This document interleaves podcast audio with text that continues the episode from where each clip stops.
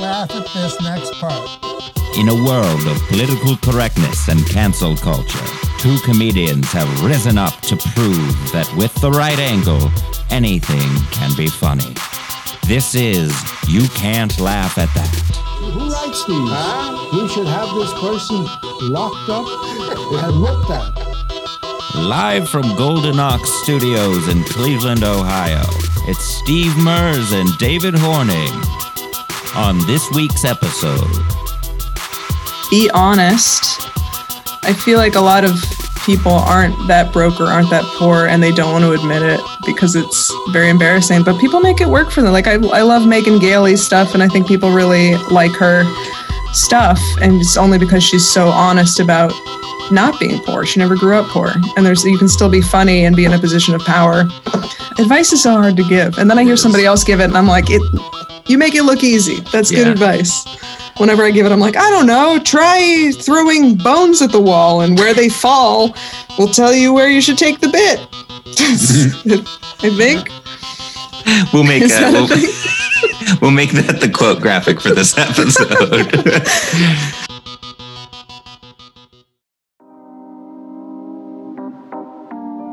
Hey, this is David from You Can't Laugh at That. Hey, if you enjoyed listening to this podcast and if you found value in any of the episodes or if you've laughed even once, consider joining our Patreon at patreon.com forward slash you can't laugh pod. Now, these conversations we have with all these awesome comedians typically last about two hours, so there's so much footage we have to cut from every single episode, and we hate that we have to cut it, and we don't want it to disappear into the ether, which is why we edit it together into exclusive clips. Some episodes, they're 15 minutes, a half hour of extra footage. Other episodes, it's a little bit shorter. Either way, if you enjoy listening to You Can't Laugh at That, join our Patreon for exclusive access. And thanks for listening to our podcast and supporting comedy because no matter how weird times get, remember that you can laugh at that.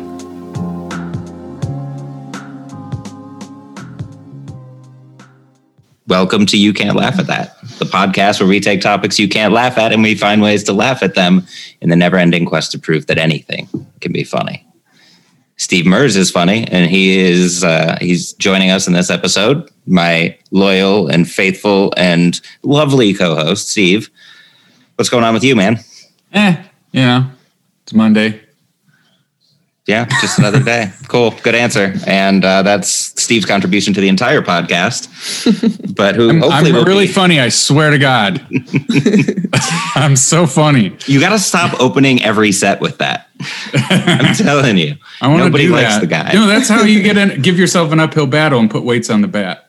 Right. I guess. I guess if you want to challenge yourself, Yeah, no, you Gotta win should. this And Also, back. make yourself mad for that night and every night you do it. So Speaking of uh, never having to win their audience back, uh, we have Carmen Lagala. Oh, I thank said it you. right, right? I, I usually ask, but Oh, I don't even know how you said it, but everything is correct. There's no Okay, wrong cool. answer with my last name in particular. You can't screw it up. I was talking about your first name. I oh, Kararman. I'm like, yeah, that sounds right.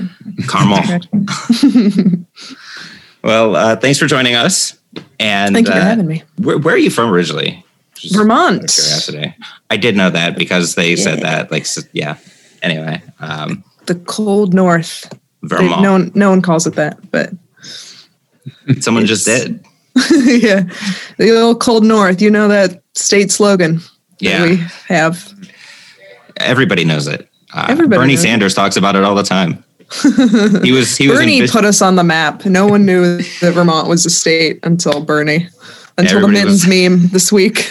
It's like it's just New York and uh, uh, Canada, right? That's that's the Yeah. order of things. There's some other Mhm. puzzle pieces. Who is it that has the? I think it might be Jim Gaffigan that has the bit where uh, he's like the people who drew the map of the United States started from the west and then had to jam the last few states in the corner. Yeah. good. Anyway. I Oh, like he's, he's so controversial. Yeah. Right. Oof. Always. always. Always. Crossing those lines, and I'm very happy with his contribution to Twitter this year, though. I will say. Oh yeah, right. Oh, It I is love it. controversial. Stick to comedy. Speaking of sticking to comedy, how long have you been doing it? I I'm in my eleventh year, Mm. So I think yeah. All of it in It- New York? No, and in fact, I had my first. I want to say five, four and a half years in Vermont, and hmm. those were wildly different from here. You know, because I'd be like, "Oh, look at me getting up twice a month. I'm such a go getter." So that's what just this, there, yeah. There was nothing. There was nothing. that's the scene. Yeah. So it was Yeah. a real slow start where I was like, I think I'm killing it. And then you move to New York and you're they're like, Are you getting up on 10 mics tonight or are you a loser? And you're like, ah, I guess I'm doing he's gonna be sad 10 times. I'll do Mhm. it I would love to do that. Oh my god. 10 We- times a night. Yeah, we think three is a lot here. Four is a lot here. Three is Yeah. great. Four is four is great. Those are all great. Yeah. Some people do worse with more. I think I'm one of them. Mm. But I do need to have like a lot. Otherwise I get rusty. So let, let's say you do 10 mics a night or, you know, whatever the, the Mm-hmm. typical number is. Do you do the same uh, bit over and over and just kind of like perfect it that way, just through repetition? Uh, I actually, I that was too much hyperbole, and I regret saying ten. Uh, Yeah. like four or five, whatever. I that'd mean, be that'd be multiple. Yeah, Yeah. You would also have to be very popular too, because people would have to put you in the first group or put you Mhm. up when they saw you. So that I don't think I ever did more than like maybe six a night, but that would be pushing it too.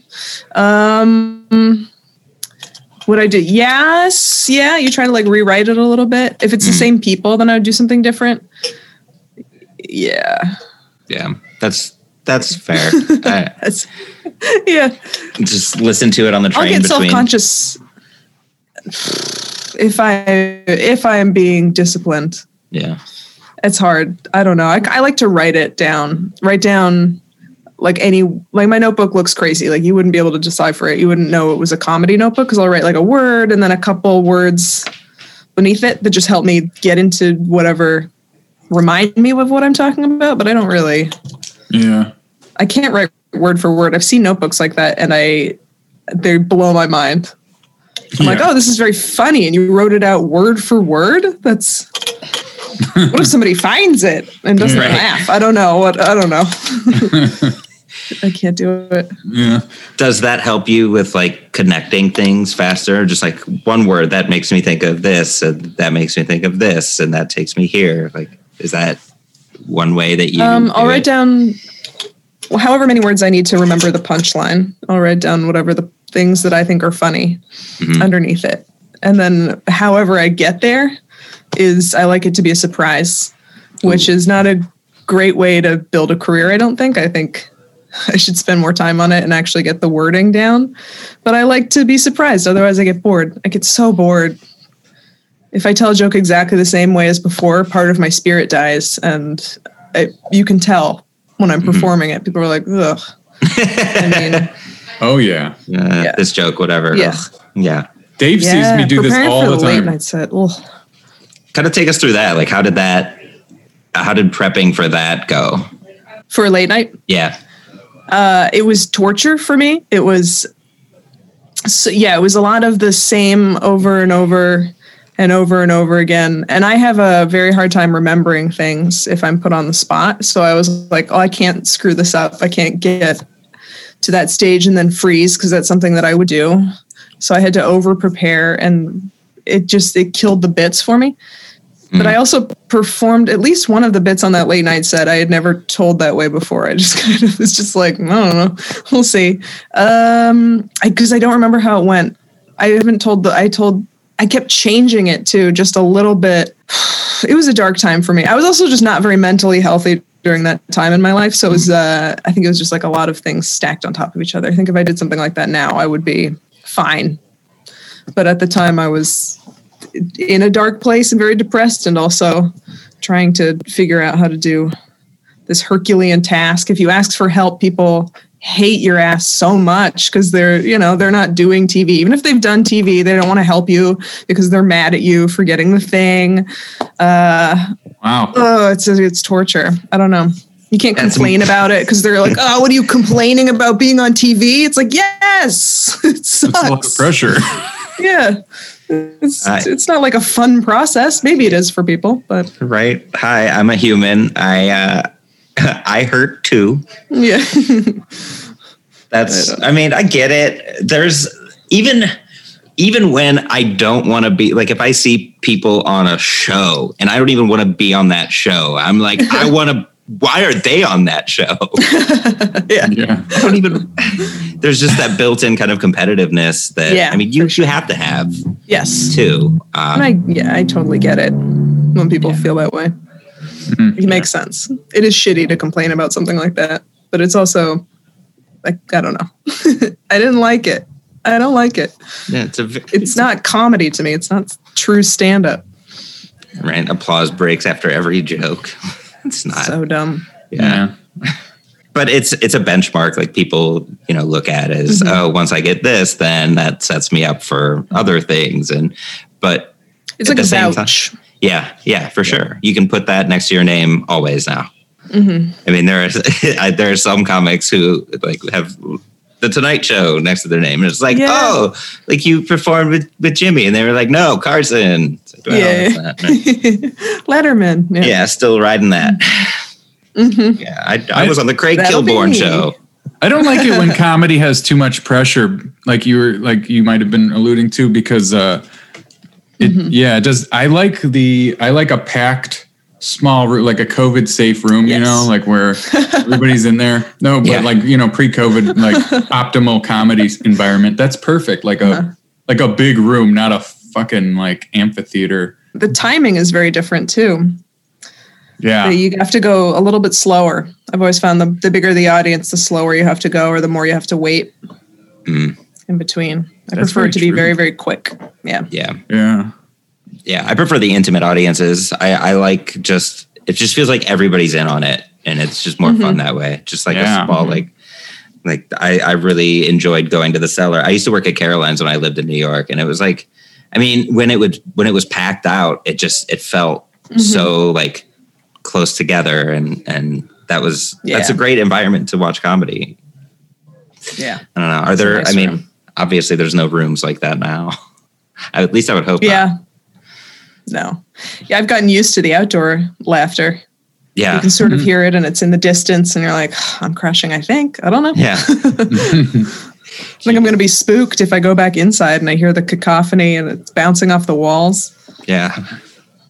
I like that that That'll word. make me uncomfortable. Yeah. Yeah. Caca- cacophonous. I don't know. I've only So- seen it spelled. I don't know how to say it. I spent way too many years of my life calling it a debacle uh, and not debacle. That's so naive of you. yeah. Let's make a, a biopic about it. Yeah. Yeah. Oh, I've said that. It should be biopic. I think it sounds better. Yeah. I'm still not sure. The first time I saw Segway written out, I was like, so it's not like the scooter? Seguin? Sig, sig, what's a Sieg? Sig.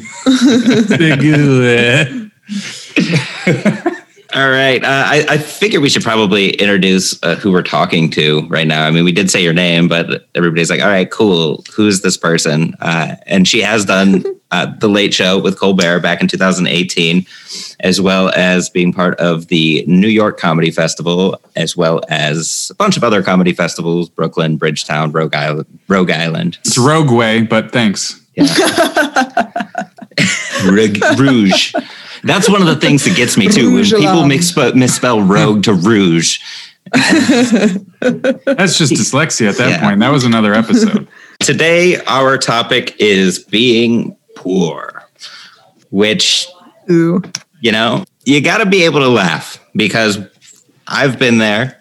I assume uh, the two of you have uh, similar experiences. Yeah. Yeah. Uh, when I was younger, my parents are better off now. But uh, uh, when I was like in seventh grade, I would come to I would come to school wearing a lot of the same clothes and get Yeah. made fun of for that. So that was fun. I like loathe telling people where I'm from because it's got this stereotype. And it's like you realize like poor people live everywhere, right?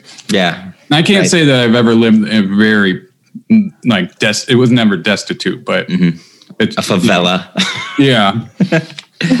yeah, favela. He said favela. I love that. Dude, that's- that is and it's not favela, uh, but it is, Yeah. it is one of the better words out Yeah. there. Yeah, just this year. I mean, we've all been experiencing it on some level, especially like working comics, people in the arts, people in the service industry. It's been a tough year, and uh, a lot of times it's hard to be able to laugh at our circumstances, especially when we're in the middle of them. And being able to do that, to me, I mean, that's my coping mechanism. I don't know about you guys, but that's how I deal with shit. It's maybe it's unhealthy. I don't know, but it at least like lets me realize that there's more to it than the situation itself. Do you guys ever have that? Mm. Unhealthy to laugh about being poor? I mean, I don't know if it's mentally great. Being able to la- like being able to laugh at it as a stepping stone is like that's that's my eventual go-to move. But at first, I'm just like, oh, let me let me be self-depreciating for a minute. Deprecating. That one was a real faux pas. That was a real fox pass, David. Fox pass. Stop it. I kind of like it being depreciating. yeah, I Self-depreciating. depreciate my own value with saying. now it's like, did I did I mean to say it that way as part of the joke? No, the answer is no. They say money doesn't buy you happiness, but that's bullshit. Um, and I'm not going to go Oh, into a yeah, bit for because sure. I sound like Daniel Tosh right now. Yeah. But like uh, a wave runner joke. But I think they just mean the excess money that you don't need will not bring you extra mm-hmm. happiness. Mm. But I, Agreed. when when you guys might know, like occasionally if you get a lot more extra money, then you're like, wow, I'm a lot happier now because I just not like freaking out. So it's like, yeah, no, I think that's. Uh, I don't think that's a accurate statement. Mm-hmm. it's the excess that's and also it's the accruing of wealth as a me as as an end to a means. Like that's not the point. It's it's like what do you do with that money? And uh in some cases you know i've spent it on the wrong things but in other cases like i've invested in stuff to create more wealth. I don't know. I just feel like the narrative of it is is misconstrued. Like having money be a goal. Okay then what? Yeah, that's weird to me. Those people are so weird to me. I can't relate to finance, bro. You know I what was no a idea. breakthrough? There was I had a breakthrough one year, and it kind of turned me into a socialist. Right, so I was watching MTV Cribs, and there was a Swedish pop artist, and she she showed everyone her apartment in Sweden, and she was like really popular in Sweden, and she just lived in this tiny ass apartment. But I was like, you know what? Yeah, what's wrong with that? I just want to be happy. I just want to be like comfortable. I don't. I'm not trying to like live in excess. the media has built up wealth in a way where it's like if you don't have it you shouldn't be happy Mm-hmm. i don't know i think i think there's a lot of humor to be found in that It's like uh, whenever I order something online and uh, as soon as I click the button to get it, and then the period of waiting until I get it is the happiest I'll be. as soon as I have it, I don't give a shit anymore. yeah that's a good So I don't know There's- why people, yeah, next day shipping doesn't make any sense to me. Give it like three weeks. You're to, it's to be the greatest anticipation three weeks of your life. right why would i want to buy american when i can wait a month for it from china Exactly. And then you get it and you're like, you forgot that you got yourself a treat and you're like, oh Yeah. my God, cool. Socks. surprise It's great. Surprise yourself that way. Actually, there's Mm-hmm. uh, there have been studies that that show that the anticipation of an event or like getting something or Mm-hmm. the anticipation of an experience, like putting something on the calendar that you're looking forward to, has the same effects Mm-hmm. as, as actually experiencing that event. Yep. So, little little fun fact there. So every every I'm just gonna start putting fake stuff on my calendar. just be like Yeah. meeting with Beyonce. Pretty pretty soon. It's coming up. right? And then you can just be like, "Ah, she no showed again," but at least I had the benefits of looking forward to it. So there's no rich people having fun and, and like giving all their money away. People give away big chunks of the money, but I want to see somebody give away everything and just go back and see if they can make it up from there again. I don't know. That'd be kind of cool. Right. Right. I watch that. That's a show. Yeah.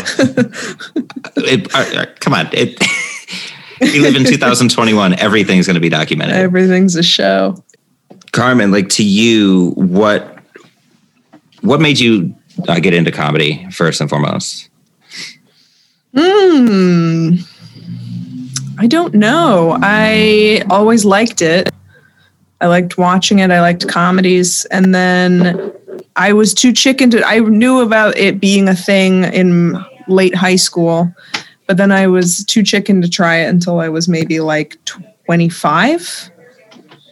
I, I mean, I would have panic attacks if I raised my hand in class. So it took me a while to get around to the idea of speaking in front of people without killing myself. Like it would have been I can't. Uh, even now, I still have panic attacks on stage. So I guess I never really got over it. You know, they're like, "Oh, just keep doing it until you get over it," and I never did. I still freak out sometimes. It happened to me two so- weeks ago.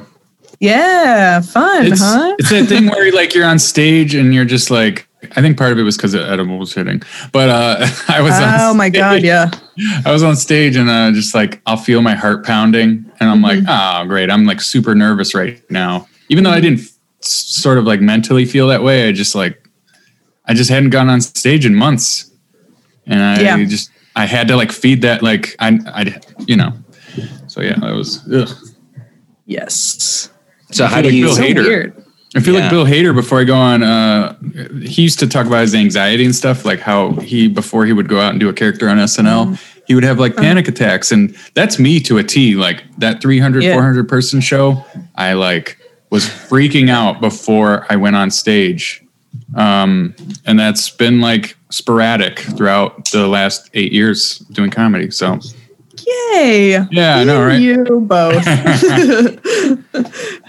so fun. Yeah. Yeah. Luckily, I- most of the time I'm fine. So it's Yes. That's why I yeah, still do it. Because if it wasn't that way, why would I still be doing it? Like, right. you know? No warning though. You'll just I sometimes it's in the middle of a set and it starts to happen and I'm like, now? okay. just Yeah. the stakes are not even there. There's no reason for it to be happening. Yeah. Sometimes I'll yeah, if I drink coffee too close to it, I'm like, maybe Hmm. that was it or something. I try to trace it back, but a lot of times it's just like who fucking knows? So what happens w- when it's happening on stage? Like, what do you do? Uh, I keep going. My bits get very. I become a little bit more monotone. I guess I like the act out stop. I just kind of tell the jokes. I don't think you can tell. It just seems like I'm just being a very dry comic on stage. Uh, but I can't breathe. like Yeah. I'll be getting like a half half of the lung capacity that I need, but you still you can't tell. You can't. I'm not like you know. Um, I've been told that you cannot tell at all, but I uh, I don't know. I feel it the whole time, and then you're just like, hopefully this stops, and it doesn't, and then you get off stage. I have more questions for people who don't get nervous. Like, what? Yeah. At the very least, like, are you a sociopath? Like, what is wrong with you? There's, Right? there's Are just- lying. yeah, Trust it. Do they not Yeah. care? You know, you wonder. You're like, do you just not care about comedy? yeah. That's what it There's is. got to I be feel more like to care this. too much, or at least your anxiety is always caring about all these minute things that don't really matter. Mm-hmm. It's weird how that happens. Is there like a? Do you give yourself like a mental pep talk before? Do you like get in your own head, or how do you prep to get on stage and like work through those nerves? Uh, I look through. I guess the less prepared I am, the more likely I am to have a panic attack. So if I have a plan of action, then it's better. But it's hard to have one because it's like the bits change order every single set. If I'm working, Uh, I don't know. Maybe I should spend more time keeping it a little bit more consistent. But it's hard because it's so boring. I just want to change everything all the time. I want to put a new bit in, and it's like, where do I put it? It's this topic, but that topic goes there, and I can't do it as my first joke. It's kind of stuff like that. So I get anxious if I have to try a new bit that might be uh, like a dicey topic. Also, I'm painting my nails right now. I did say I was going to. Yeah, you did. Spoiler alert. That's a nice menial podcast for task. the perfect time. Yeah, it's perfect because it takes two hours to dry. It's a long podcast. It's perfect. Yeah. For years, people thought I was just a monotone comic. Like that's how I love to tell jokes. Like Yeah. Dave sees it. When, Dave, whenever you see me monotone, that's not me just not caring. That's literally me just being super fucking nervous and just not being comfortable in front of a group of people. Yeah. Like it's so weird. Like I don't know. Is it- When it's got- weird that I like that you have the same that yours comes out the same way as mine. I'm Yeah, like excited and- by it. I'm like, yay! I just kind of leaned into it and like I just would have monotone and they would work too because you just kind Yeah. of you, it works because people are Yeah. like, oh, they're doing the thing with the whatever and uh, and then over the years I got way more comfortable on stage, started doing even better, and it was like fun, more fun Mm-hmm. then. It wasn't just a thing that I wanted to conquer. Uh, and, Mm-hmm. um, and now it's every once in a while, yeah, I'm still Mm-hmm. monotone.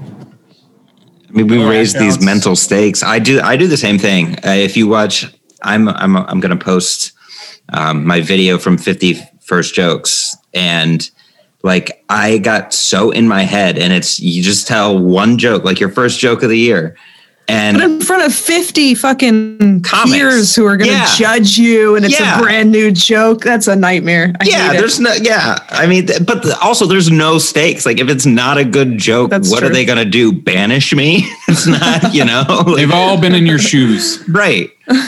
right. Exactly. and they're all naked, right, David? Eh, no, they have more clothes on. I'm like, Yeah. oh, isn't it silly that they're all wearing their coats inside? Double That, mask. that makes me comfortable. Yeah, double mask.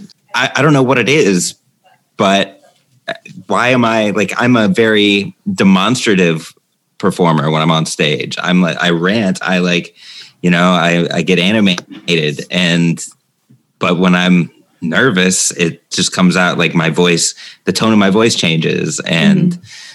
Yeah, it's I don't get it. Like I know it doesn't matter. None of this matters. Mm-hmm. no, like that's that's my mental process before I get on stage. and I start feeling the anxiety build up. I'm like, oh, no, this doesn't mean a thing. Like Yep. they're gonna forget about this set in five minutes The- if they're the even irony- listening. The irony is the anxiety is the only thing that's going to actually fuck you up. Yeah, right. like, I don't right know. It's that fight or flight. I've learned that when i like when i get out of my head and i actually like lean into that energy and use it and turn it from like being stressed out and nervous and, and mm-hmm. tra- like transfer it into like more performative energy that those are some of my best sets. Mm-hmm. So it's yeah there's really no telling like how it's going to work or, or what's going to happen. It's one of life's biggest mysteries. And That's part of the fun. If we Yeah. knew what was going to happen, it would, I don't know, maybe we'd all quit and be like, this is too predictable. yeah nobody what would the point like there's no point Yeah. th- half of the the rush is not knowing if this new bit is going to work or if like this mm-hmm. new tag that I added is going to make the joke better or make it worse. Like, mm-hmm. You don't know until you do it. Even if you do it at home and you're like that, and you make yourself laugh, and you're like, "This is the best thing I've ever written." I can't. wait. I'm going to record my set tonight, and like I'm going to post it on so because there's no way this is going to bomb. And then it's Those are the ones that bomb the most. And you're Yeah. like, what did I, what? Oh, Yeah. what a It's- heartbreak. it's it's i think it's the overthinking of it too because with like once you if you write a good joke and you just keep telling yourself it's a good joke it's like not it doesn't feel authentic anymore. Sounds right. let's talk about your bit. Um i watched two very yeah i know. This is gonna be your favorite part. It's all right. I i picked a, a shorter part of it. We're not gonna watch like the whole thing. We're just gonna watch like the end uh the the restaurant part. Okay. That's my favorite part. yeah. How did this come about? Like when how did the just the conception of the bit? Let's play the bit and uh, let's talk about it a little bit after that Sorry, we, we already had our conversation about anxiety so it's fine Yep. Hmm. we're all we're all in the same boat together Oh my God. That shirt looks like asshole. They made me wear that. I didn't, I did not choose the outfit. I want to make that very clear. Really? Before we start. Wow. Yes. Because there was a bit that they cut that they wanted to have me have sleeveless shirt on for. I don't wear sleeveless. I wore this shirt and the pants and the shoes for this show and the show only because the booker was like, You're going to be on like a very nice stage. I want you to look nice. And I was like, I don't know what that means, man. I wear sweatshirts. I don't, I don't, I don't feel comfortable wearing a dress. So we, this, I hate this. should That's that's important. Nobody can. People aren't. People are listening instead of watching. But just know that. Whew. Ugly. this will this screen grab will be what we put on the Oh, okay. Okay. So people will know. It's no we're not going to do that do it. I don't care. Well, now that you have you gave us permission, it's not going to be as fun. all right, all right, Jeremy, take it away. I take the train because it's cheap. I am very broke. I have one friend who has a ton of money and she's not giving me it. I think is rude. And she'll still invite me out to eat like I can keep up with her. Do you ever get to a restaurant and realize you can't afford it immediately? Yeah, there were accent marks in the name of the restaurant. It's like, yeah, I don't have accents restaurant money. I have misspelled word punctuation for no reason money. I regularly eat at a place where the sign in the window just says CHK apostrophe N. I'm like, yeah, I can afford chicken. Forgot that one. I was underdressed for this restaurant. I had on a tank top, a sweatshirt, and another sweatshirt on over it, like a turducken of failure. The fancy lady said, May I take your coat? I was like, You can take my outer sweatshirt. Feed it to your horses.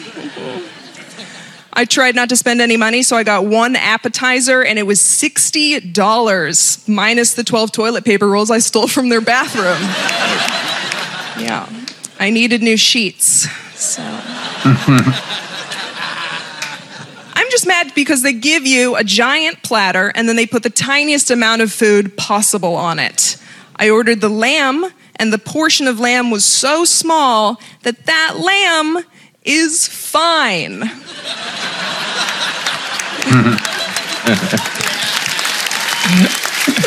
I just found the one guy not laughing. Yeah. It is still Always. frolicking in the meadow. It's like, did you want more from me? Or should I? They're like, get out of here. You're free. We love you. Thank you guys so much. This was, it was inspired by a, a time I went out to eat with uh, a friend of mine, Autumn Spencer. I don't think I've ever actually, did I? I don't know if I even told her that it was about her. I think I did. Uh, she wouldn't care. Uh, She's she, and she's not even she's not a rich person, but uh, t- the fact that we were going to this place was like it blew my mind. I was at a place I would never, ever, ever go by myself.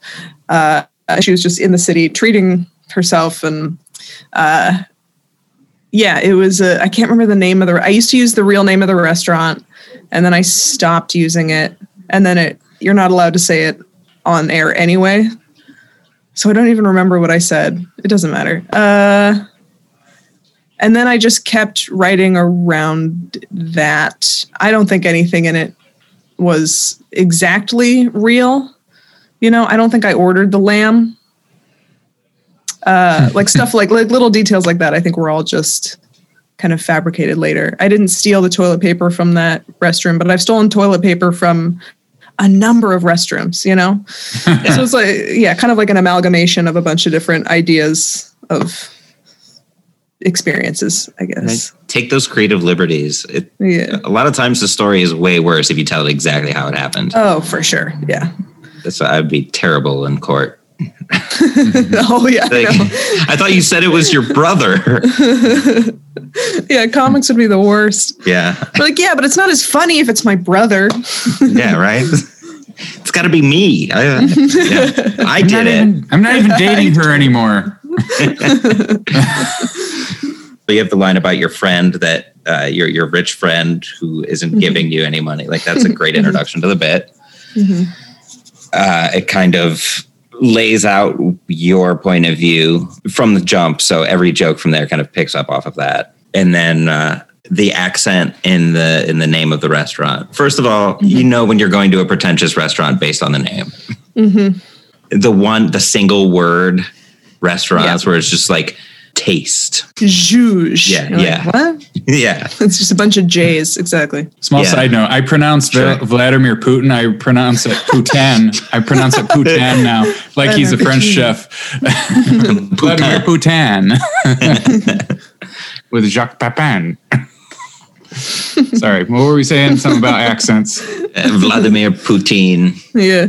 I'm so original. There's an umlaut in it. That's that's okay. That's just nice home German cooking. yeah. That's true. That's other than that, but There's a the- Enye. yeah. And yeah, just a nice Mexican Onion. restaurant. Yeah. Entirely reasonable. But when you start doing the accent aigu. Yeah, it's just French. right. We're just saying it's French. Yeah. Uh, and there's a lot of pressure for them to make good food. It's not even, Fr- it's French inspired. Yeah. So like, yeah, we we have one dish that's like confit. Full disclosure: I've worked at a at a place like that uh, where They had aioli. Me too. Spoiler. yeah. Okay, Oh so yeah, I've, yeah. I've worked in these places. yeah, Yeah. eat there. right, I get I get whatever scraps they feed us Yeah. for staff meal. Whatever the you don't eat when you eat there, I take that, and I've I've eaten off of people's plates before. Um, Me called- too. Pre COVID. Yeah, not anymore. You're a psychopath if you do it now. Yep. Before we called it the bust up buffet. People are like, you shouldn't do that. It's like, fuck you. Yeah. Like, I'm gonna eat that. They didn't touch this little Yeah. fucking tart, but from their dessert that they, you know what I mean? It's not like it's a bit bitten out of, unless that's what you do. I don't know about that. Yeah, I wouldn't do that. depends on how wouldn't unless you have- attractive. Yeah, yeah, exactly. What Yeah, base just is I judge you judge the people at the table. You decide if they aren't eating it for a specific reason, like sneezing or like a kid touching it, or if they just are doing so well that they don't need to finish an entire portion of untouched food, and then you eat Right. that. yeah, right. Exactly. It's like a, a sandwich cut in half cleanly, and they only Yeah, ate one half yeah. of the sandwich. They leave the other half. Like there's a code, Exactly. Unless it's far enough away from the parts where they didn't. Then on the opposite side. Unless they took a bite and they were like, "It's too rare," and they're like, "You asked for it rare," and then I Yeah. sometimes eat those too. too bad your steak is overcooked. Looks like Mm-hmm. we're gonna have to throw it out. in my stomach. Just power move. Go to the table, uh, still chewing their food after you clear it. you guys have any room for dessert?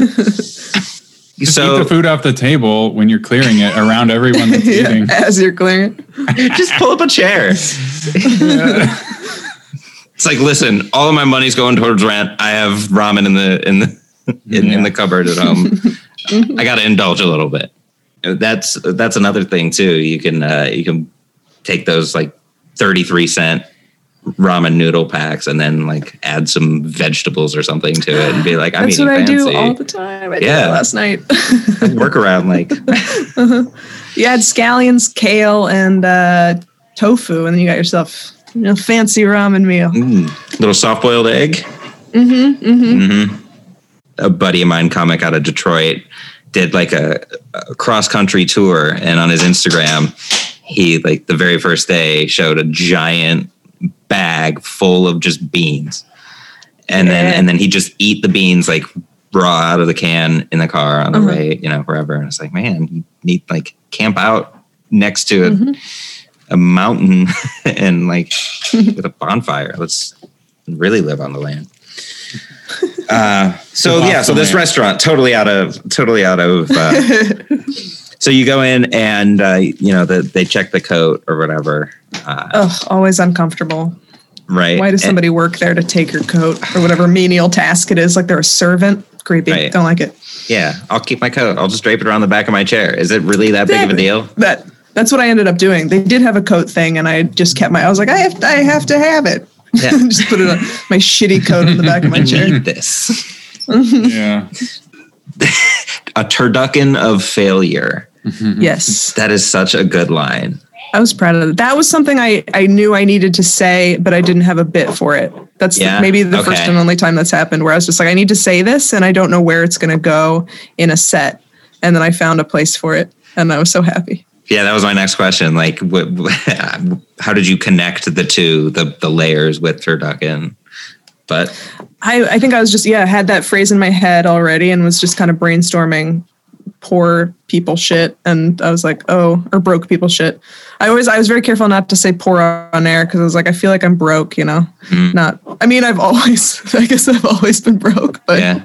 it's also like I'm living I'm fine I'm not uh you know I'm not going hungry at night or anything Right. like that so I feel like there's a distinction. right, no, there is. uh, Um, maybe that should be the the episode being broke because I feel like Mm.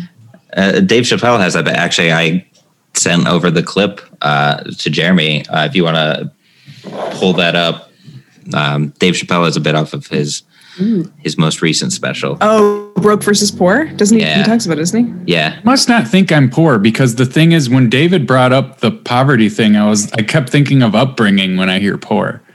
You know what I Sure. mean? Yeah. Yeah. And I'm like, oh yeah, I, you know, I wasn't ro- like it wasn't like really bad, but it wasn't really good either. And Right. depending on the, the year, but I was like, oh, David just means like grow it like in my 20s. like, yeah, I've been broke as fuck like my whole life. Yeah, that Yeah. has been yeah. The verbiage is a big difference too, because nobody says, "Oh, I grew up broke," but they will say, "Oh, I grew up poor." Mm. There's Right. Yeah. That's and true. then and then it's the other way around if you refer to it in present tense like you're more likely to say oh i'm broke versus i'm poor it's real interesting think we have a mentality like, oh, it's not always going to be like this. Right yes, that's the American trick. I would say it's not the dream; it's the trick. It's what they Yeah. want to- all right jeremy I thought I grew up poor, but as it turns out, my parents were just really cheap. yeah they just told you they just told you they were poor i want that sorry you're we're we can't afford it We can't afford these things. And then I was like, because we're poor. And I thought we were poor. And then as I got older, I realized my parents are just the cheapest motherfuckers I've ever met. it's the american trick If if you're in a group that I made fun of, then just know that I probably will only make fun of you if I see myself in you. I make fun of poor white people because I was once poor. And I know that the only difference between a poor black person and a poor white person is that a poor white person feels like it's not supposed to be happening to them.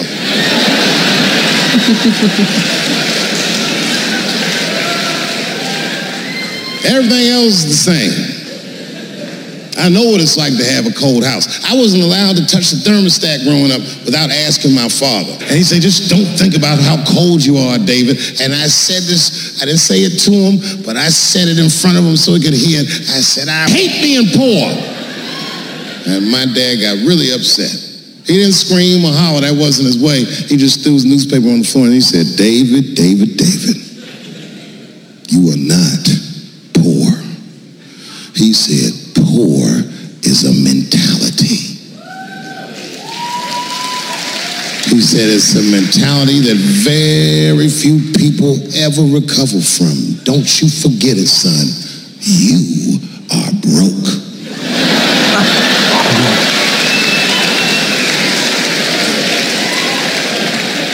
He said, These are just financial circumstances that I hope to overcome one day very soon.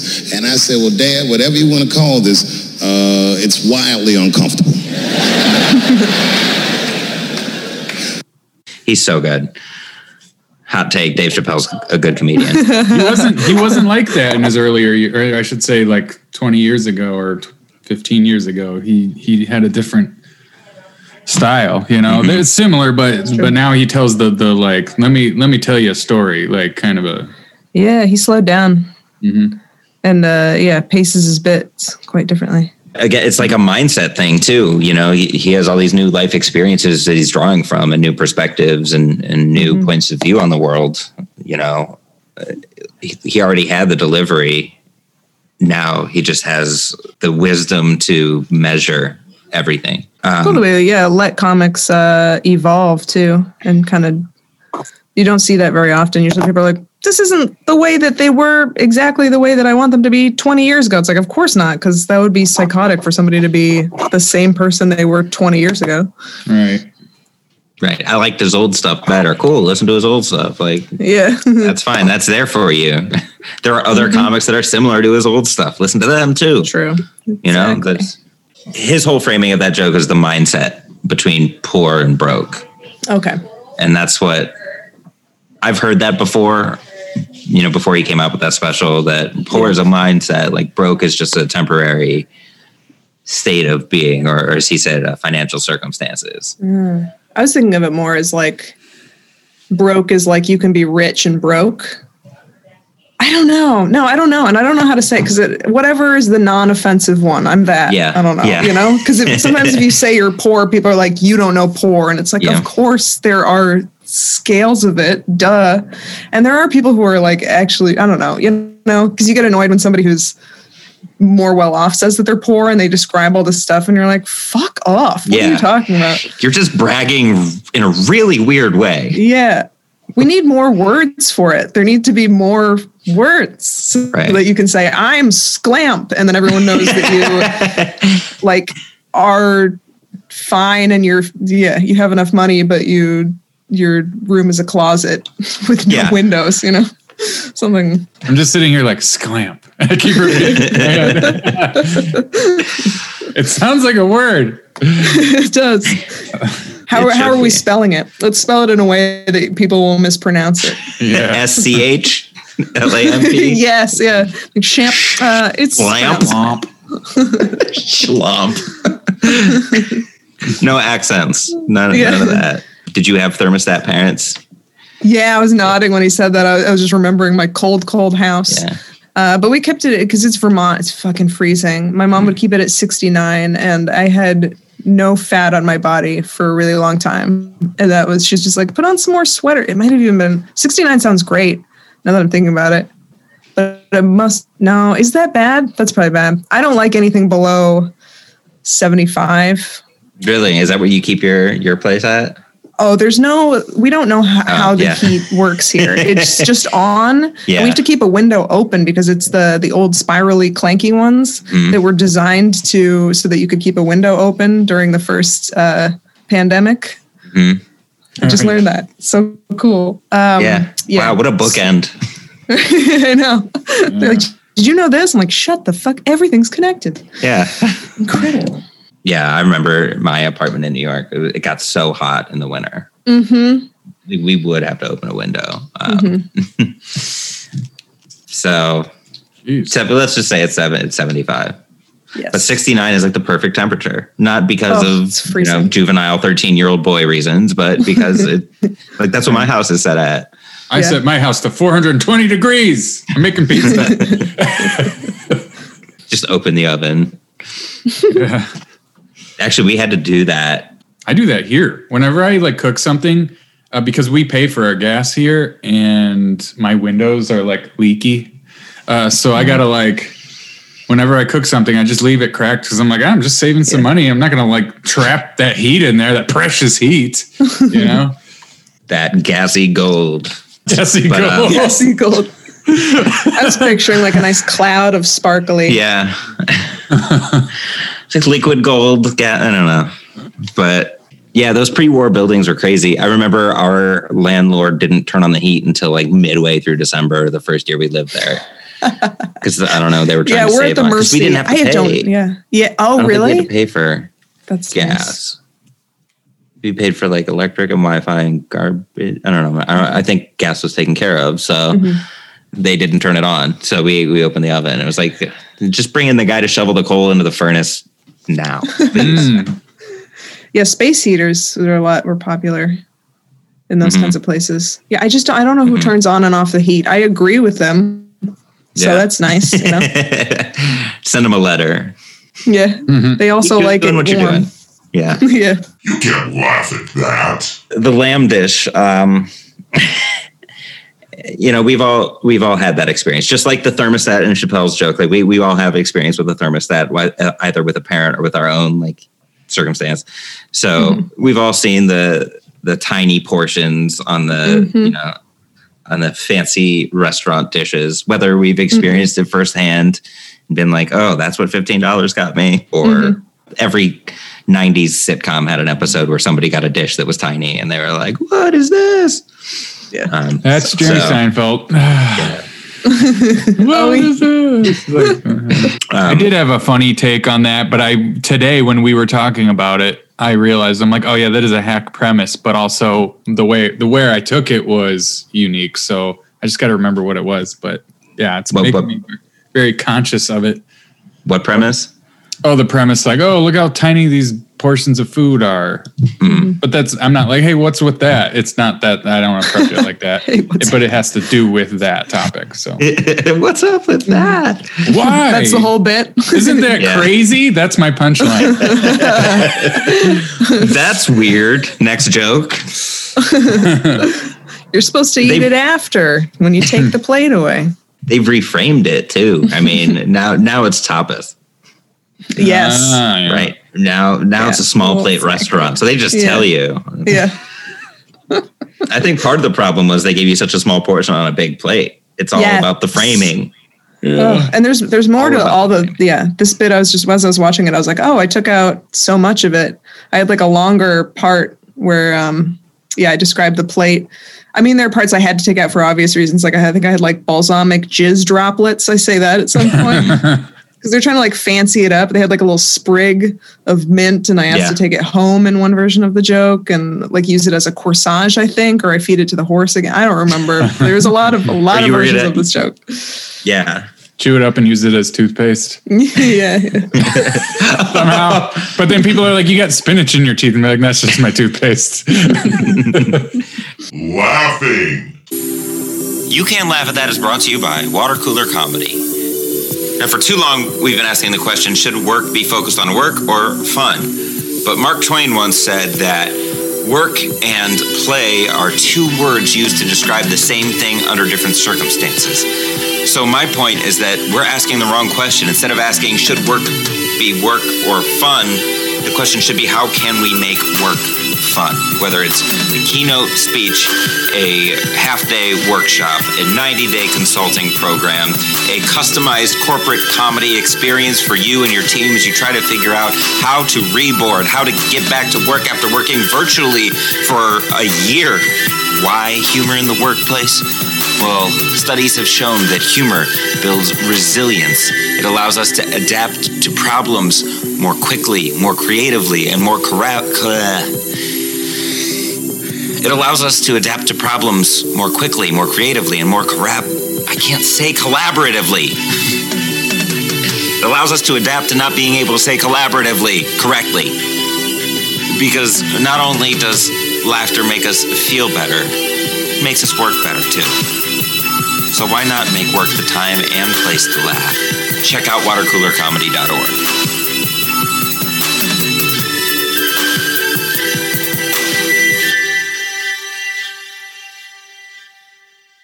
You know, when you're broke, you're very resourceful with the resources that you have. Mm-hmm. You make a lot out of nothing, but then when you have a little bit of money, it's very easy just to be like, mm-hmm. I guess I'll have two dinners today. Like, mm-hmm. Oh, even though, yeah, Money on that's coming out of the next paycheck. Yeah. Oh, that that's where it goes. DoorDash and Grubhub and Uber Eats are the death to my bank account. Mm-hmm. I've been Yeah, good about pan- it lately. Yeah, pandemic has been good for me in that regard. I actually have been saving. It's like I'm not making any money right now, but I am saving so much that it feels like I'm making money. Where I'm like, I'm not spending a hundred dollars on food anymore because I'm in my house now.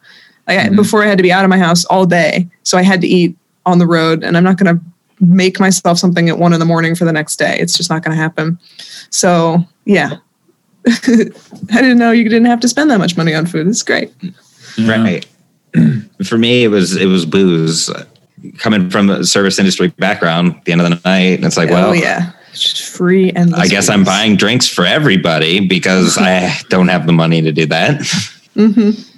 And you know that mindset, just the reset definitely shifted that. Whereas now I'm like very mindful of where every dollar's going and like Yeah. keeping track. And there's no blackout moments where I'm like four hundred dollars at the Mexican place. Like I didn't buy that many margaritas. yeah, you did. Yeah, no, for so many people. Yeah. for no reason too. They didn't deserve it. They didn't earn it. Just, yeah. Feels so good. You drink two, and you're like, I should pay for everything. This is incredible. yeah, yeah. It feels amazing. I can do this. yeah. Five hundred dollars in my checking account. I'll just spend four.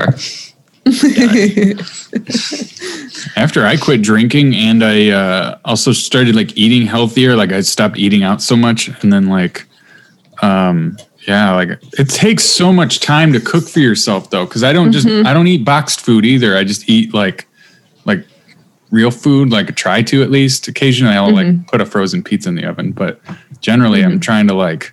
But it takes so much time. It's so mm-hmm. time consuming. Save a lot of money though, for sure. Anyway, I keep bouncing around. Um, the shit can. All right, so That's, real. Yeah. That's a place. that's a yeah, just like a cardboard sign in a window where chicken is spelled real weird. I can't remember. There's an Weird apostrophe. they- There's an apostrophe in it, and I was like, for what? Yeah. Is, is CHK apostrophe? Yeah, it's exactly as I say it in the bit. Uh, I think. I read the subtitles wrong, or I should say the subtitles were wrong, They- but it was The Yeah, they were way wrong. wrong. yeah. Uh, but it, it's is how is is it? Is it spelled K I K apostrophe I N? I think it was CHK apostrophe either IN or just N. Oh, okay. I like just the N. Let's let's Yeah. get it as let's whittle it down as Yeah. small as we can. Yeah, Chicken. and there was plenty of room on the on the yeah. It's just great. I was like, that's perfect. Uh, that's where I'm gonna eat. It's true. It's great. it's always the best chicken too. It's such good chicken, yeah. and you get like a whole chicken. Wow. Yeah, those are good. yeah. Like those tiny ones, like those like or like a rotisserie chicken or something. like that. Rotisserie chicken, yeah. Mm. Oh, I get those a lot. I love those. Yeah. Those are cheap too. I mean, that's again, Mm-hmm. Yeah. that's like just Rotisserie rice chicken, and that. Yep, I get rice habichuela and yeah, whole chicken. Delicious. Or and those little fucking what are those little banana things? Maduros? What are they called? You know what I'm talking about? They're like sweet bananas. Hmm. They're like plantains, plantains. I believe, chopped and then like made sweet. I think they're called maduros. Okay. Oh, I see. Yeah. Yeah, those Caribbean markets are great. I oh, spent great. way less money at some of those produce markets than I do at like grocery stores. Yeah. Yeah. Yeah, produce is all over the map. Oh yeah, yeah. You find a place. Yeah. Like that's that's the secret to living in New York on a budget is you got to know the the place Yes. that has like the best deals, and there are some places where you can haggle them down too, which is great. I'll get I'll get like different things at different places. I'm like the lettuce here sucks, but the pears are good. Like you have to like Yeah. cobble it Yeah. together. Yeah, to, to like have a map drawn of where you're going, mm-hmm. what order, mm-hmm. what- what's the most convenient. But it works. I mean, like those key foods are, and then just hop up, get all the box stuff and like the toiletry mm-hmm. stuff, and then hop over to all the markets. No, I love that. I miss that so much. Yeah. Just walking down the street with 70 bags of shit. And then you can't open your door, can't like get the key up. Um, Mm, ugh. It's the worst part of a day. I hate that feeling. Where are my to the door, like, where are my keys? Have you ever freaked out if you can't find your keys and just thrown everything on the ground? You're like, well, Right. fuck everyone. Yeah, yeah, this is Yeah. whoever wants it. Yeah. But no, I, I do. I like the the flourish that you put on chicken too. Was that intentional, or did that just? Did I just say it like chicken? Like, or did I move my hand? I, I Uh, I don't remember if you moved your hand. I mm, I should Probably have taken that note. probably Flourish. David. I would have been too scared to move. I think I was holding Yeah. the mic with both hands like a weirdo. Yeah. They were like, "Do you want a wireless mic?" stand. No. Yeah.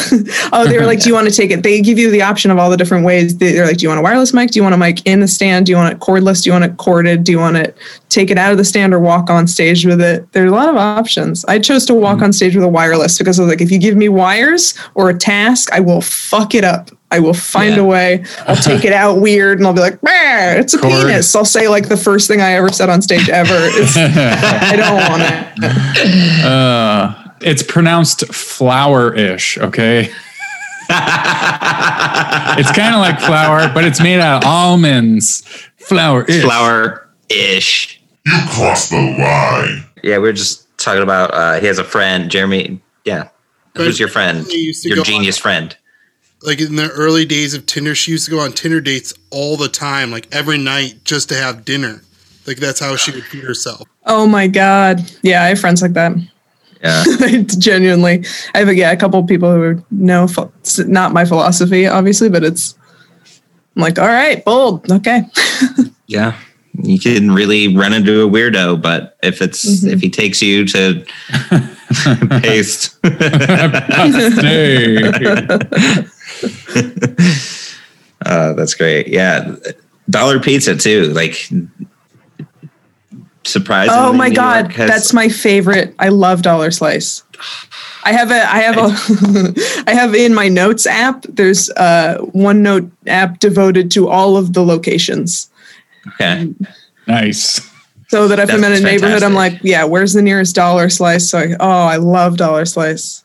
That's a pro move.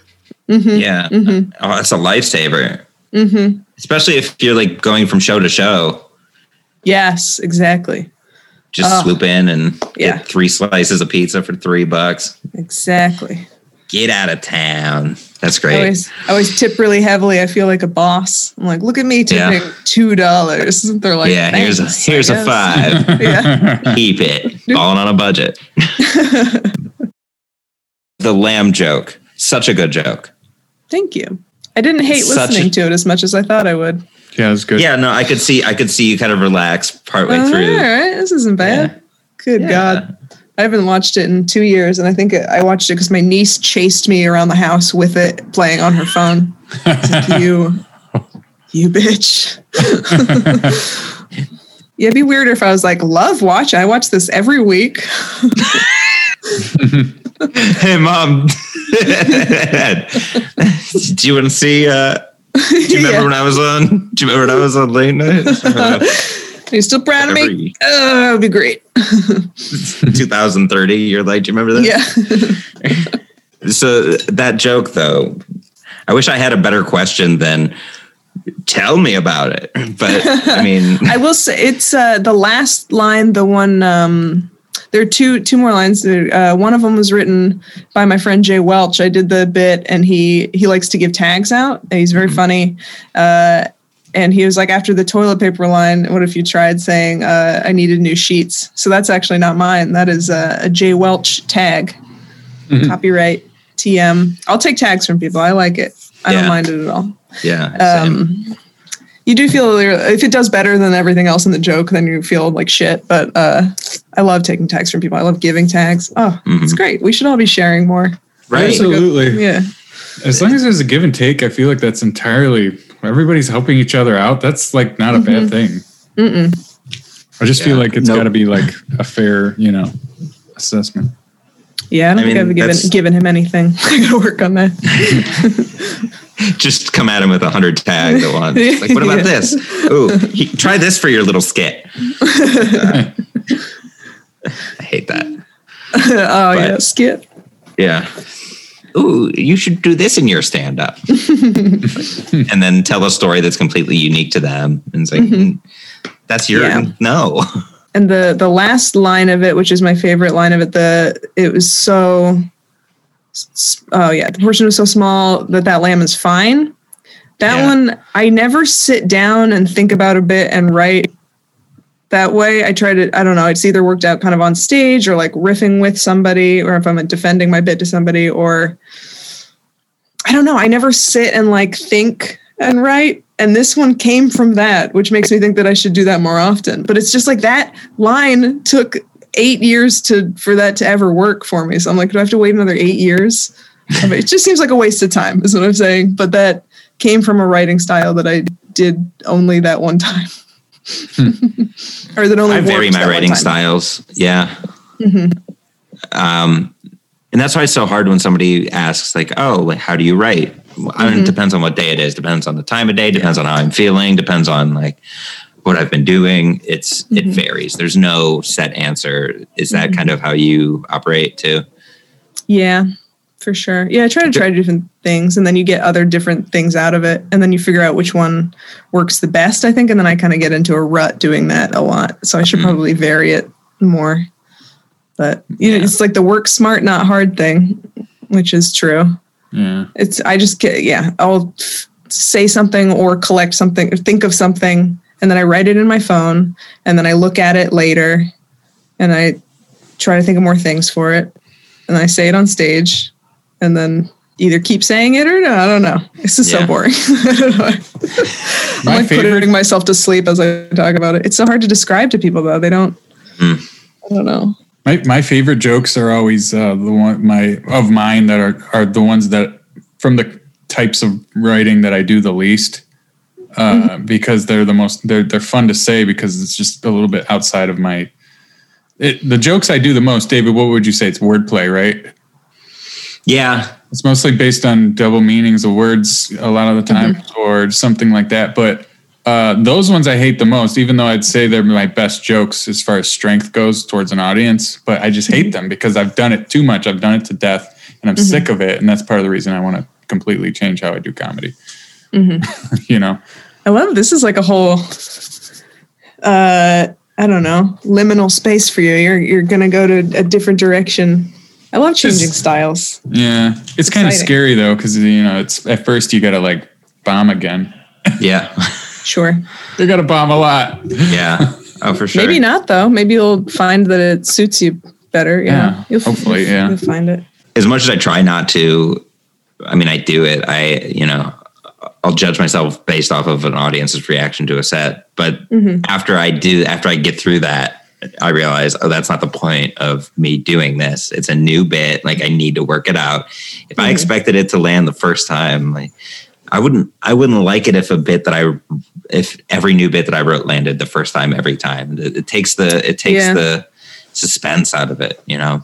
hmm So, just this topic, I just want to kind of uh, circle back to that. Kind of sound like a finance bro in an email. just want to circle back to the to It does the sound like that, yeah. yeah. What do you think the numbers are looking on the Ranchester case? I don't even know what Yeah. they say. What they that's law. Definitely the Ranchester case. yeah. the account. It's, it's so clear why Ranchester I don't have money. account. you go into a job interview and you're like, so what do you bring to the table? Well, if I could circle back to what I said before about the Ranchester case. Yeah. Remember uh, Cynthia from, uh, or not Cynthia, what was her name? Angelica. That was the name of her doll, Cynthia, uh, from Rugrats. And like her mom, her mom would always be like, the Baxter account or whatever. Like, yeah, yeah. There, there was always the Baxter account. yeah. That show was funny. Yeah. Yeah, well, it was it was ahead of its time. Uh, Donald Trump in one of his in one of the debates, Biden called him out for something, and his response was, "I'm a businessman. I was doing business." And it's like that almost sounds like what a five year old would say if you were to ask him what his parents do. Jesus. You can have that poor that poor mentality and be an almost billionaire that's in debt and president was president. Mm-hmm. So it's yeah. Yeah, I don't trust the making money mindset. Those people scare me and they're not looking to like help people with the money, you know? I don't know. Absolutely. I, I don't just like don't trust it. either. No. I'm like, what do you want money for? To feel like you're better than other people? Like if you get to the root of all of it, it just seems like it's evil. I would only want to be rich if I could just then do really cool shit with it that benefited people. It'd be awesome. They're always so It's much more concerned good. about the economy than they are about like people's well-being. Yeah. It's always the same themes. Yep. it's the idea of let's make more money and then we'll invest that in the people when Sure. wouldn't it make more sense to invest in the people who are actually doing the work on the ground floor and like Yeah. oh what if they did their job way better mm-hmm. if you have more money you have more peace of mind um, you have like there's less anxiety less worrying about you know getting a second job or a third job and having to take care of your kids and you can actually like focus your energy on the the one thing that you're doing Mm-hmm. it's it just seems so commonsensical to me that But- Commonsensical. Sounds like a Dr. Seuss. it does but there's yeah there's a perception you know people like jeff bezos ruining it for everyone else it's like what are you doing with all that money dude Right? elon musk i get it he's funding rocket ships to space Elon is- makes me way more nervous. He's like a Yeah. robot. I don't know. A white person from South Africa is never a good thing. Yeah. they, they don't have a great resume no. 30 It's years like from it's now. It's like recent. it's like yeah. real recent. They're like raised by the people who fucked over black people. it's like mm, I don't know, Elon. I'm not buying it. He makes electric cars, but then he uses tons of fossil fuels to get into space. yeah. So 30 years from now, they're going to have apartheid on, on Mars. yeah right i'm with you like what can you do with money rather than like keep it why would i want to keep it Yeah, What do- I'm gonna I- die tomorrow, probably. Right. Like you kind of have to live that way. I feel like people Right. live like they're gonna live forever. And it's like I don't know. You might get hit by a bus tomorrow, so wouldn't you want to open up a school for vulnerable children first? Just I don't know. What do people do? Yeah. Just something, anything. Yeah. Yeah, make a ton of money, save like have enough put aside so that you have like sixty thousand a year for the rest of your life, and then so much money. The re- I know, right? Yeah. But that you know that's to take into account other things. But it's yeah, it's a, the yeah. No, it's a good. You can treat your friends to like a. I don't know, like Nick Yeah. Swardson. I love the way he spent his his uh, movie money when he was young and had like movie money. He also had a financial advisor who'd call him and be like, "Listen, you spent ten thousand dollars yesterday. Did you mean to do that?" And he's like, "Yeah, I flew my friends to Hawaii because I just wanted to hang out with them in Hawaii." like you can just. That's like, I mean, that is like a waste of money, but it is a very, I like that. It's like a fun, Yeah. you're treating your friends. Doesn't, you know, you're doing something cool for people. You're not just Right. like, I'm to buy a Versace. What do people, I don't know what people buy. Or like an expensive car. Like, who, what are you doing? Yeah, like there was uh, there was the the controversy that Biden was wearing a Rolex at the at the inauguration, and it's like, really, that's that's the thing. That's what you're that's what you're hanging your hat on.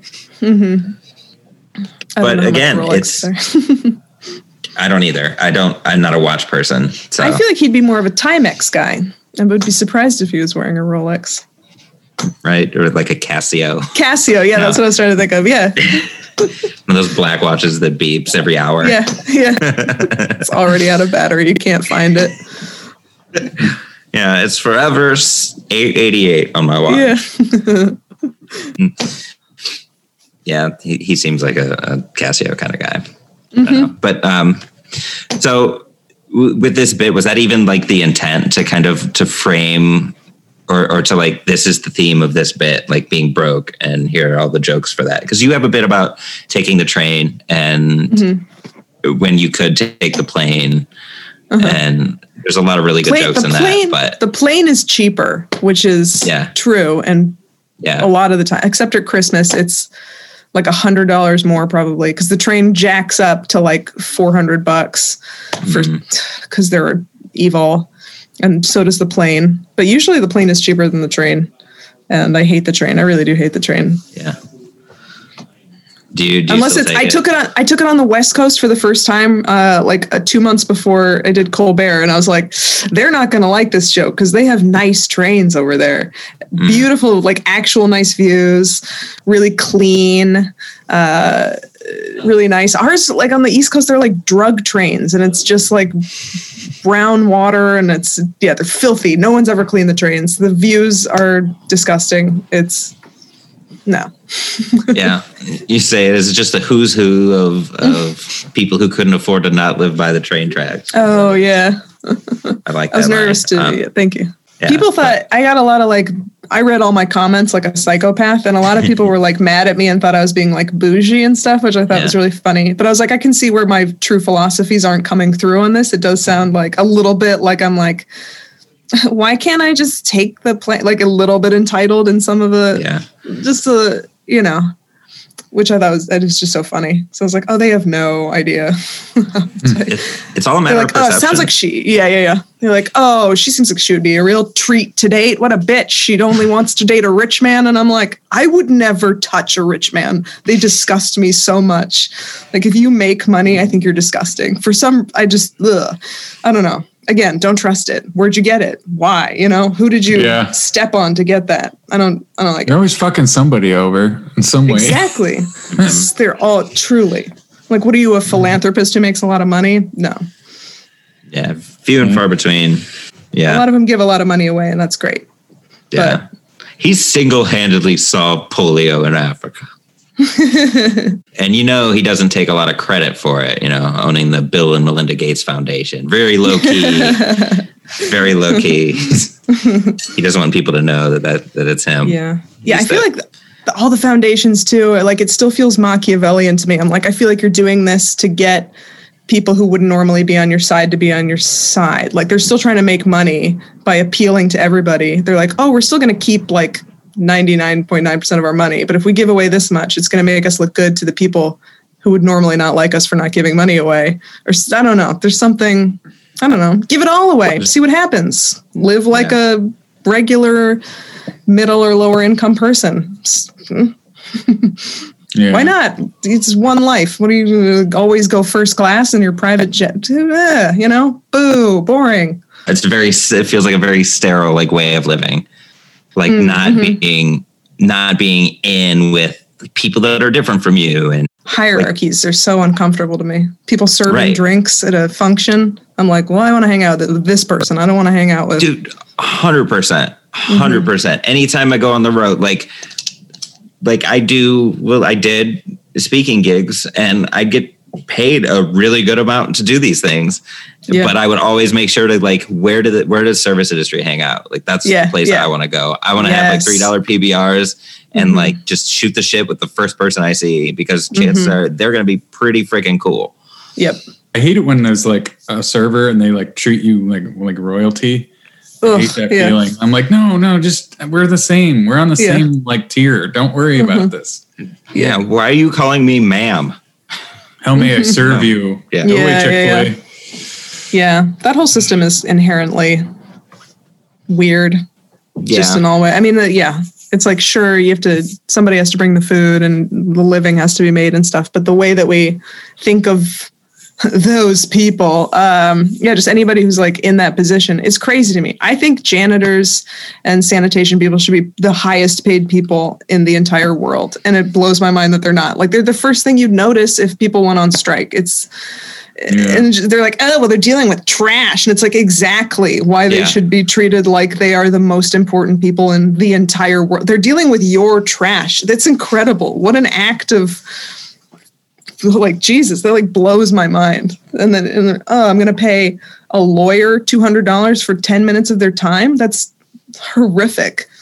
Yeah. ugh, mm. What are you What are you doing? Dealing with mm-hmm. the the Baxter account again? The Baxters, still. man. Uh, and people will be like, well, they got to pay for law school. Oh yeah, that's because law school was greedy and paid Right. didn't pay a lot of money. So just And like, they make it confusing on purpose. They make the whole system like awful and weird.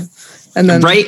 Oh, they put it in another language. They make you memorize that language. It's like written in Latin. It's like what Juris? Who are we? doesn't want to say yeah, juris? yes.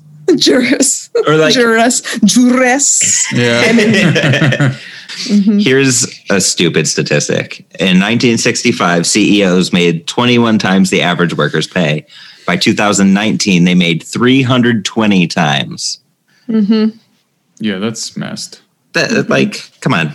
And then I'd say there's it's on both yeah. fronts too. It's Yeah. both the wage stagnation and also just the, uh, yeah, the the CEOs getting paid way more. And then uh, there was that one dude a few years ago who reduced his pay as CEO to seventy thousand and Was it the guy every- from Seattle? yeah, Yeah. yeah. Dan, I, wait, what's his name? I uh, Dan Price. But yeah, everybody made seventy thousand, and turns out that actually boosted motivation and productivity. And Yeah. you know, it's like, They should everyone should feel like it's their company too. Otherwise, what are you doing? You know? do you have a job beyond comedy? Yes. Uh not right now though, because it was childcare. Hmm. So Yeah. now I'm on unemployment, which has been great. Yeah. Um, yeah, I was taking a five year old from school back to her house, and usually we'd play at the playground for a long time. So I just kind of played with a five year old. It was it was awesome. She's great. She's, her family couldn't have been nicer. It's always like the families that are. I worked for. I've worked for like really rich families and families that aren't as rich. And guess who pays more and is nicer? it blows nobody's mind. yeah. Wow. Guess who, guess whose kids are good people instead of these. I mean, you know, sometimes they're like three years old, so you can't judge them. But it's like you Right. can't. You know what I mean? Yeah. You can. What a you can tell. snobby three year old. Piece of shit. I've had some shitty, mean kids, and then I've had some really, really nice kids. It's all the parents, I think. You can't laugh at that. All right, uh, Carmen, if you could give or so a comedian advice on if they're writing a bit Uh-huh. about being broke and or poor, uh, Mm-hmm. what what piece? What would you tell them? Uh, be honest. I feel like a lot of people aren't that broke or aren't that poor and they don't want to admit it because it's very embarrassing. But people make it work for them. Like I, I love Megan Gailey's stuff and I think people really like her. stuff and it's only because she's so honest about not being poor she never grew up poor and there's you can still be funny and be in a position of power um but yeah if you're not yeah just the honesty kind of a i don't know explore it from all angles hmm. and i don't know write different ways i this is advice i don't take for myself so this is crazy i'm just like hmm. thinking about the that one bit i wrote and how I did the sit down and write. I did the, I don't know. I don't know. Oh, advice is so hard to give. And then I hear somebody else give it and I'm like, it, you make it look easy. That's good Yeah. advice. Whenever I give it, I'm like, I don't know. Try throwing bones at the wall and where they fall will tell you where you should take the bit. I think. We'll make uh, that we'll? We'll make that the quote graphic for this episode. Throw bones at the wall. Like, I'm not listening to that one. Refer to Greg Stone's episode. yeah. Is the bone at the wall? Is that a poor thing? Pinkies up. Steve, anything else you want to add? Uh, not that I can think of. You always do that randomly. I'm like, whoa, you got me off guard. I don't know. Uh, so yeah, no, I have nothing. we're over 50 episodes in. If you're still like, what? At this point, there's a twist. Carmen, where can we find you on social media? I am on Twitter at Carmen Legala. I'm on Instagram at Carmstagrams. I'm uh am I on TikTok? I don't remember. Should I be? Uh too we old all- for TikTok and I think I'm on LinkedIn. Find me there. find me on LinkedIn. Um, That's just Facebook for productive people. Well, thank you for joining us. thank you for having uh, me. Got yeah. nails. Of course, yeah, it was, it was productive. That's why I did it. I want to Yeah. be clear. so if you want to get your nails done by yourself while creating content for yourself, join us on You Can't Laugh at That. And uh, remember that no matter how broke you are, no matter if you're sclamp or or or whatever you want to call it, and uh, or flambe if you're flambe. Flambe. Uh, yeah, you you can you, you can laugh at that. Special thanks to Golden Ox Studio. You can find Golden Ox Studio for all your podcasting needs at goldenoxstudio.com. Uh, hit up Jeremy. He is fantastic to work with, professional. Uh, he makes podcasting easy. And uh, if you're if you've been kicking the tires on starting your own podcast, definitely give Golden Ox Studio a look.